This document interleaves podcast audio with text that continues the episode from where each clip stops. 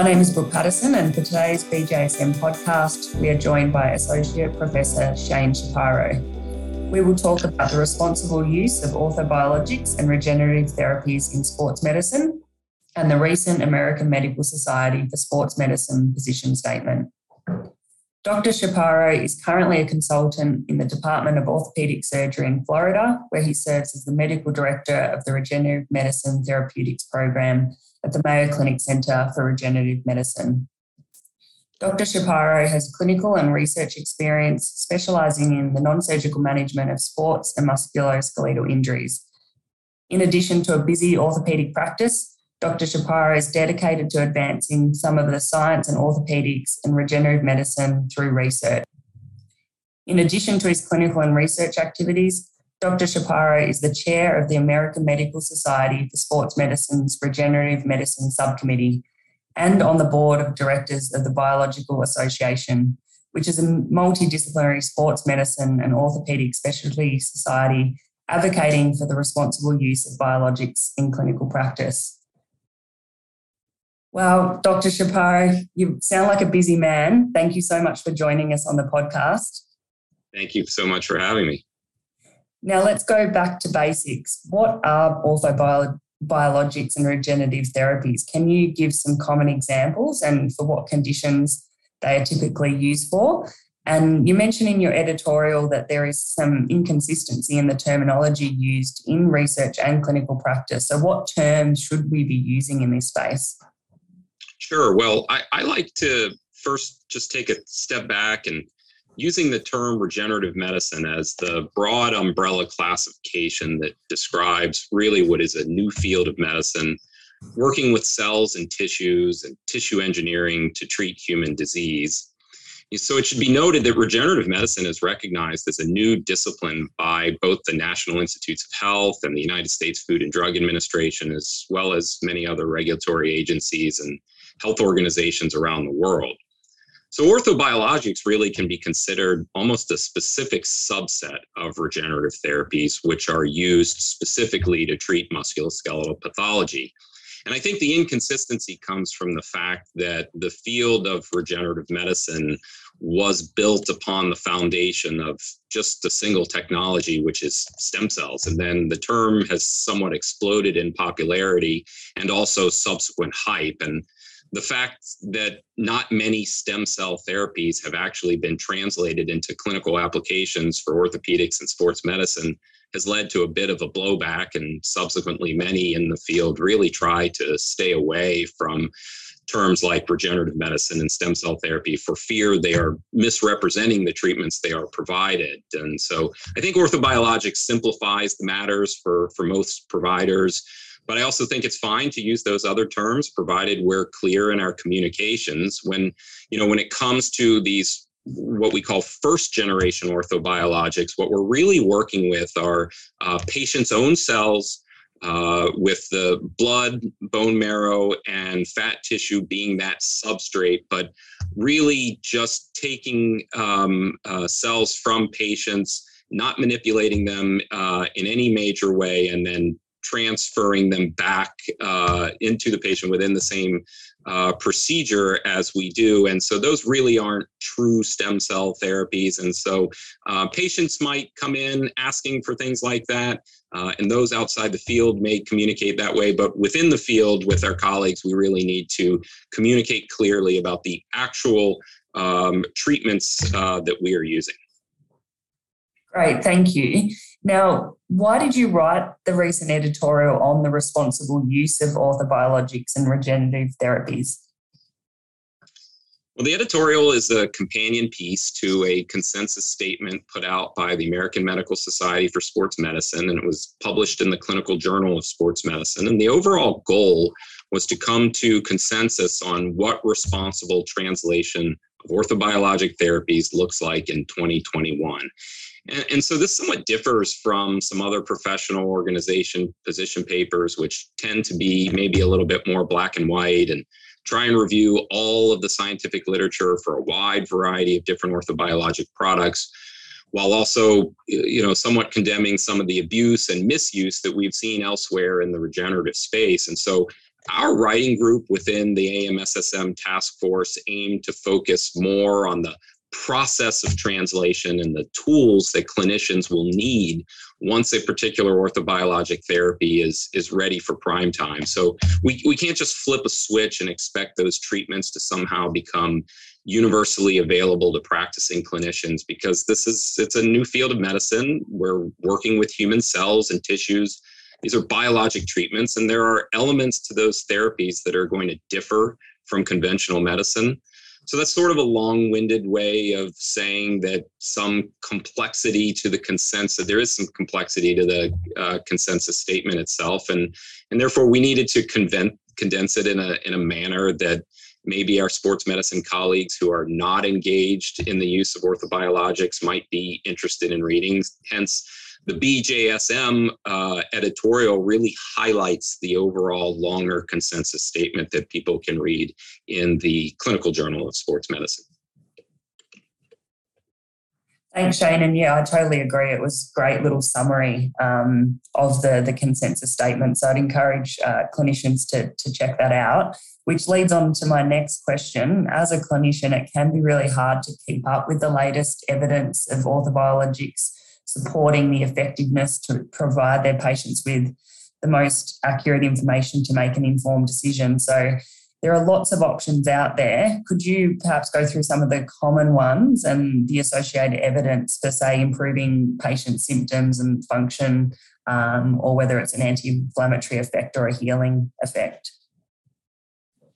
Sure. Well, this is this is where the discussion of orthobiologics gets even more complex because unlike most drug development pipelines, con- conventional drug discovery, beginning with the preclinical models and therapeutic mechanisms of action, the field of orthobiologics has progressed via more of a surgical innovation pathway, uh, meaning orthobiologics more as procedures, not necessarily as products. And to that extent, we sometimes have only been able to determine whether a procedure is effective uh, for what we're trying to use it for, while trying to figure out what the therapeutic mechanism of action is after the fact. And yet i don't want to you know i don't want to dismiss the question because it's a valid one but some you know sometimes for some of these treatments as we're going through that process of proving they work we we don't really know how it is that they do work. So um you know to answer your question in terms of what it is that, that an orthobiologic treatment, regardless of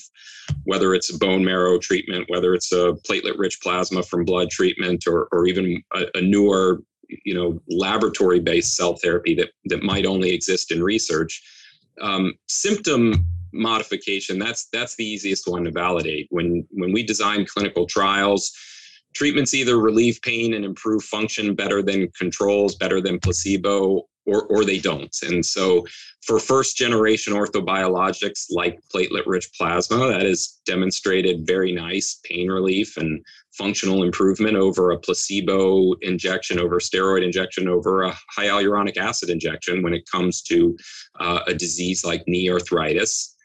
Likewise for tennis elbow and, and also as a surgical adjunct to rotator cuff repairs, we've we've seen some evidence of treatment efficacy uh, and on the other hand, it, it did take over a decade to prove those effects. And, and thus far, some of the bone marrow and fat cellular treatments that we have available have not yet demonstrated that level of efficacy when it, when it comes to rigorous clinical trials. But we're, we're optimistic in the, those treatments, those orthobiologics are sort of in the pipeline. And then we're involved with clinical trials for, for those right now.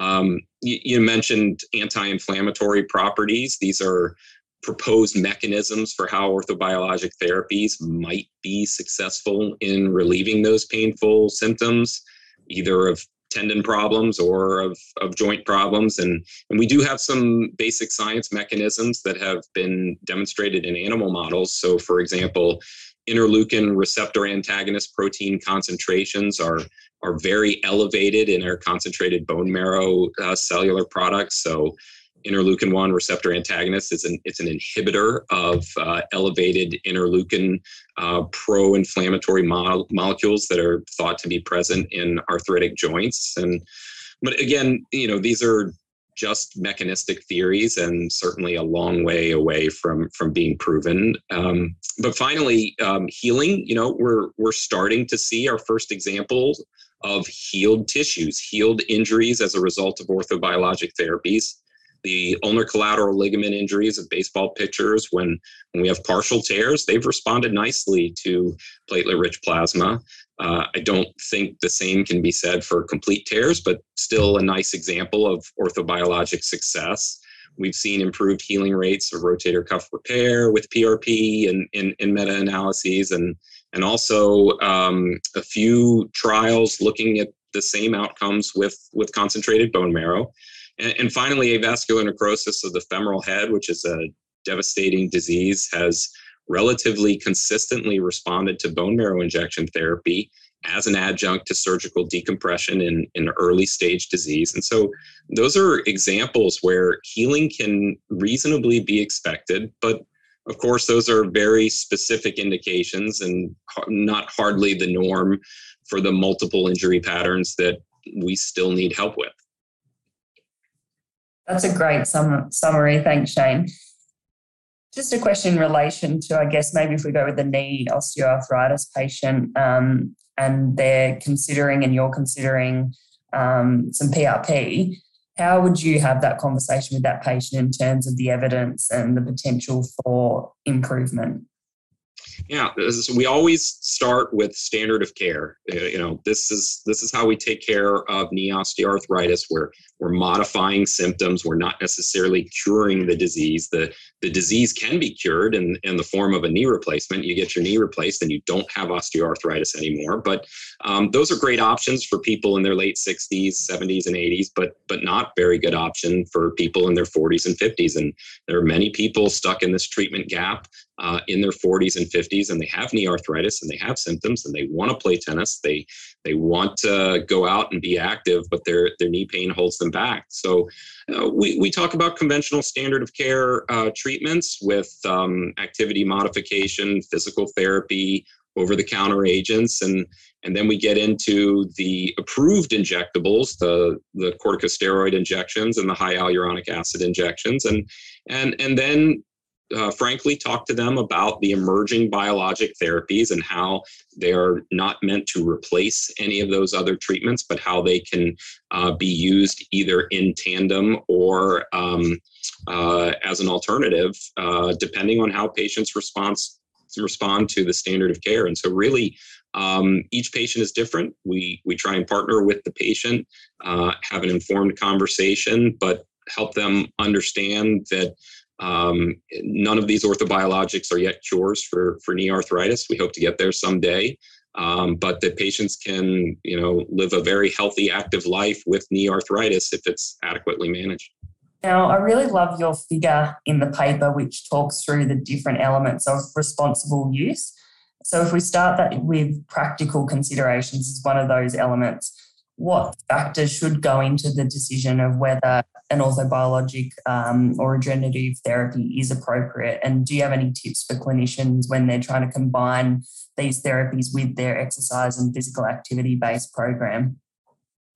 Well, well, sure. And I'd, I'd like to say that I love the figure also. And I, I want to acknowledge BJSM editor in chief Jonathan Drezner, who helped edit that figure and provide some general guidance because the figure that we published with the consensus paper was a comprehensive cataloging of all the various regenerative therapy options currently available both in, in practice and clinical trials. And, and so that comprehensive figure didn't quite fit with the theme of the editorial, which was meant to uh, sort of highlight the broader considerations and, and just be that, that summary. And so the puzzle pieces graphic was born as a representative of the various pieces to the orthobiologic puzzle when it comes to what some of those practical considerations are. So, um, to answer that question, what factors go into the decision making process? We we always advocate for that stepwise approach where the simplest and cheapest standard of care option for any injury or musculoskeletal pain should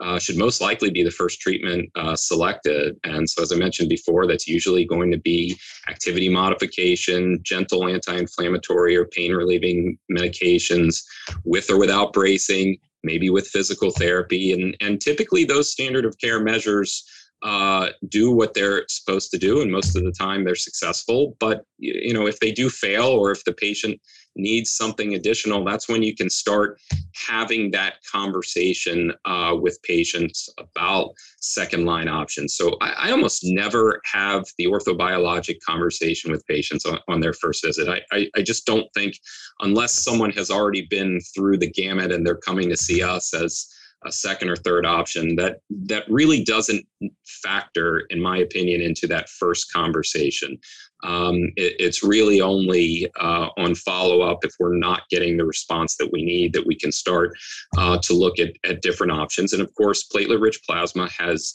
the most evidence and the most clinical experience to date um, 10 to 15 years in in many of our hands. And so we can um, we can really counsel patients about what we would expect to see for uh, various different injuries, uh, those that it works for, and quite frankly, the you know those that it doesn't. We and we really haven't seen it work all that well for things like Achilles tendinopathy. So you you really have to rely on your therapeutic modalities and your eccentric uh, exercise for for those treatments. And PRP uh, uh, has just not been the the wonder drug for something like that, but take tennis elbow where it really has been uh, quite successful and um, and and those are the types of conversations that you have to have and if you're a practicing clinician in this space those are you know that's the evidence that that you need to be aware of is that is not a uh, one size fits all, and um, these orthobiologic treatments cannot be applied across all um, all types of injuries. Uh, we have to uh, validate them for each specific indication. Now, one of the other elements on your lovely figure is regulatory oversight. Are clinicians expected to understand all the current regulations and policies around orthobiologics? Yeah, well, fun, fun stuff, right? so this is this is another one of those areas where regenerative medicine really diverges from conventional medicine. Uh, in most fields, you don't have the ability to offer treatments to patients that have yet to go through a regulatory approval process, and unless that is that they're part of a clinical trial.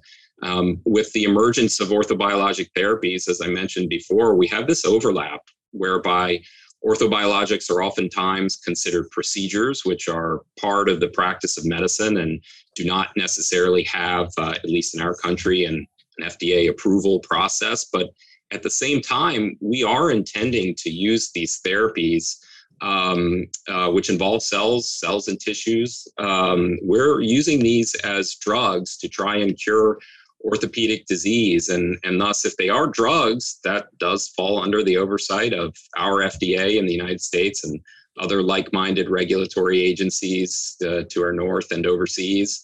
So, as a result, yes, clinicians who would be practicing in orthobiologics must have more than a superficial grasp of which treatments have been approved and which are allowed under the practice of medicine as procedures alone. So you know, the good news is that the landscape has become more clear over the past few years, and more and more regulatory consultants and regulatory lawyers have offered counsel to clinicians uh, who might require some guidance. So, if you're sort of just getting started in this space, those, those experts are out there, and I, I think you just need to reach out and um, uh, and um, talk about those elements that are going to be uh, present uh, in your particular clinical practice and make sure that both your practice and, and you know also your clinical practice's website and promotional materials uh, are all following those um, very clear regulatory guidelines at this point. And Shane, does the consensus statement um, point clinicians in the direction of where they can kind of look up the current, you know, approved and non-approved therapies? And we stopped short of doing that um, for a couple of reasons. Number one, this is somewhat of a of a living document, and we, you know, this is a rapidly changing landscape. Uh, you know, when it comes to FDA enforcement of some of the unapproved therapies that that really just expired this past June, and and the FDA put out a press release statement uh, notifying the medical community, uh, you know, and the patient community of that. And so, what what we didn't want in this um, uh, publishing process of both the editorial and the overall consensus statement is to have a document that was uh, out of date a couple months after we published it. Uh, so in reality, the um, the consensus was, and the advice is that every practicing clinician, uh, if you're going to be in the orthopedic space, uh, so sorry, the orthobiologic space, you just can't dabble uh, in this field. You have to develop that sort of um, uh, procedural and product expertise, as well as the regulatory expertise. And um, you know, it's a perhaps a subspecialization of a subspecialization within within orthopedics and, and sports and, and and probably should be for for the time being. Uh, there there will hopefully come a day when some of these things are more standard of care and I think within residency and fellowship and medical training programs, we're starting to communicate this in, in the educational setting whereby um, uh, medical graduates at this point have some degree of understanding of, of all of these, but uh, until it's fully ingrained within the standard of care uh, medical practice, um, every practicing clinician is still going to need um, some degree of uh, counsel and uh, some expert that they can go to in the legal or regulatory space where they can just sort of make sure that everything that they're doing is uh, is appropriate uh, within you know medical guidelines and within regulatory guidelines. And I'm assuming it's different in different countries as well.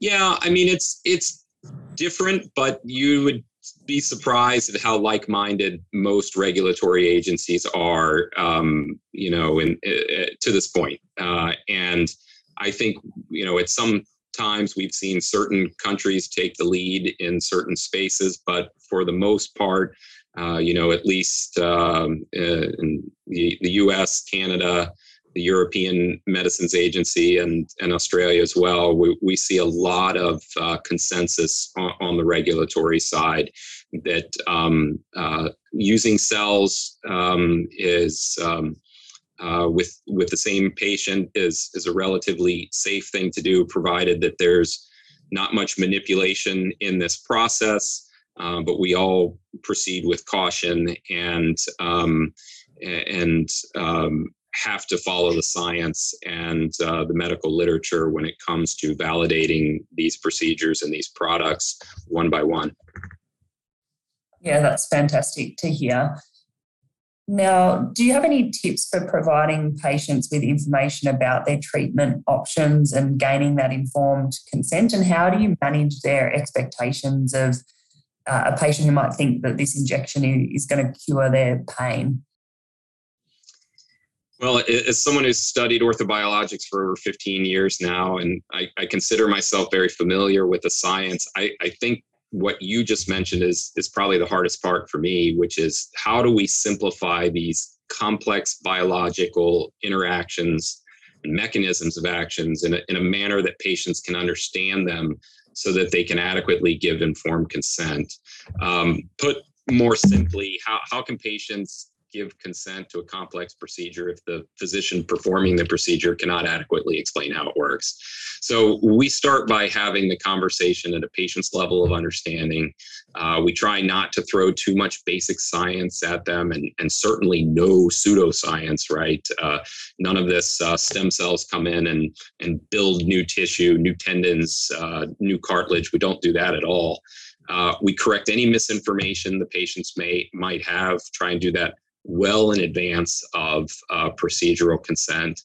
Uh, you have to counter some of the reports patients may see in the media, especially when it comes to elite athletes receiving uh, stem cell therapy for their injuries. And, and then the most common misconception currently is that no orthobiologic treatment can regenerate cartilage. So, you know, for all those patients out there with, with osteoarthritis, and there are millions, uh, no orthobiologic treatment should be considered a cure.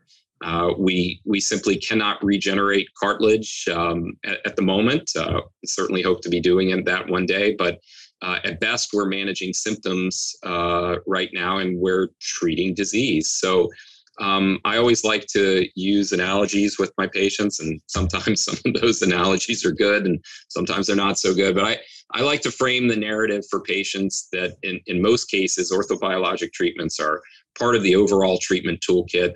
And, and for degenerative conditions, at least, we're, we're creating therapeutic partnerships. We're managing those symptoms together uh, in, in hopes of improving overall quality of life. Uh, so that the analogy that I use for that is uh, one of like high blood pressure or high cholesterol both of which are two incredibly common diseases that we don't cure those either. But uh, with appropriate regular management, we can treat those conditions and we can keep them under control such that patients' quality of life is uh, is not harmed in any way by them. And so many degenerative orthopedic conditions can be viewed uh, in much the same way with a with a therapeutic partnership uh, whereby we're managing symptoms. There's some fantastic uh, analogies and terminology for clinicians to take away there. Thank you. Now, to finish off, can you provide the listeners with three key takeaways uh, for clinicians considering the use of orthobiologics for their patient? Sure. So, uh, first, um, we must recognize, uh, we should all recognize really, that um, regenerative medicine is a, a new paradigm in medicine. And um, uh, we don't we don't have it all worked out yet. It's still in the translational research phases. Uh, some of those um, uh, regenerative therapies are starting to make their way into um, into clinical practice. But the simple simplest analogy is that we are using the human body as our own drugstore, uh, and that is very different from the conventional pharmaceuticals of yore, so to speak. And uh, our, our figure in the editorial highlights that.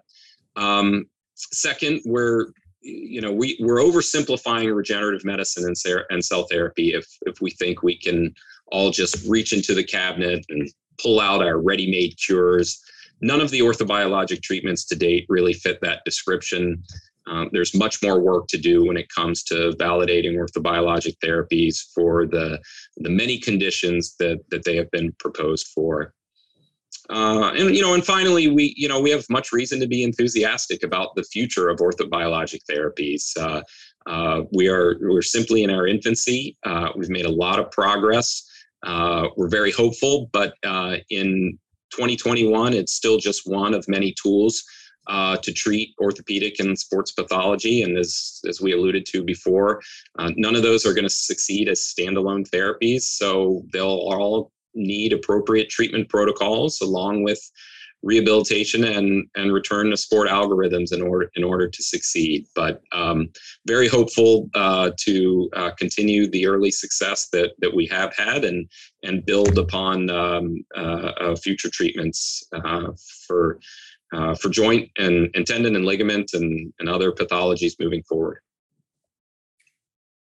Thank you so much, Dr. Shapiro you're doing fantastic work. And yeah, the sports medicine world is very uh, lucky to have someone in there doing the work that you're doing. Um, if listeners want to reach out to you, what's the best way to get in touch? Oh, the usual. So I think I've got my email um, within the um, uh, the editorial there. Uh, I'm at Shane Shapiro MD on Twitter, and uh, uh, also on LinkedIn. And so uh, try very much to respond to, to queries and, and questions about uh, orthobiologic therapies and um, uh, hope to, to drive the field forward. Thank you for listening to this BJSM podcast. The two papers Shane referred to, the editorial and the position statement, are in the show notes. We hope you have a great day and stay safe over the holidays.